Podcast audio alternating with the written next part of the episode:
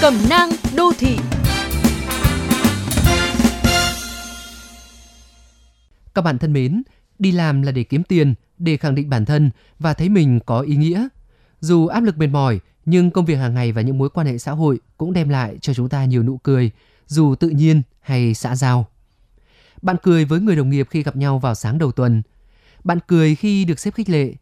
Bạn cười với đối tác để tỏ sự cởi mở trong những mối quan hệ làm ăn.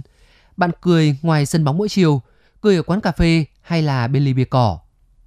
Nhưng hãy thử nghĩ xem, bạn có ai cười khi về nhà sau mỗi ngày làm việc hay không? Có lẽ một tỷ lệ không nhỏ câu trả lời sẽ là rất hiếm. Công việc áp lực, giao thông vất vả, đi làm về nhiều khi chỉ muốn nằm vật ra, thở chẳng ra hơi, nói không thành tiếng. Các chị em xong việc ở cơ quan, nào đã được nghỉ ngơi, về nhà lại lọc cơm nước, đưa con đi học thêm vào buổi chiều, kèm con ôn bài vào buổi tối. Các anh thì đầu óc vẫn còn chưa rút ra được, công việc dở dang, dự án đang chạy. Cơ hội thăng tiến có nguy cơ rơi vào tay người khác.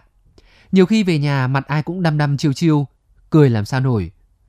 Chưa dừng lại ở đó, nếu kỹ năng điều hòa tâm lý chưa tốt, bạn có thể chụt cả bực bội ức chế ở cơ quan và vợ con mình chỉ vì một cái cớ rất không đâu. Có người lý luận rằng tôi phải gồng mình, phải mang mặt nạ bên ngoài mệt mỏi lắm rồi.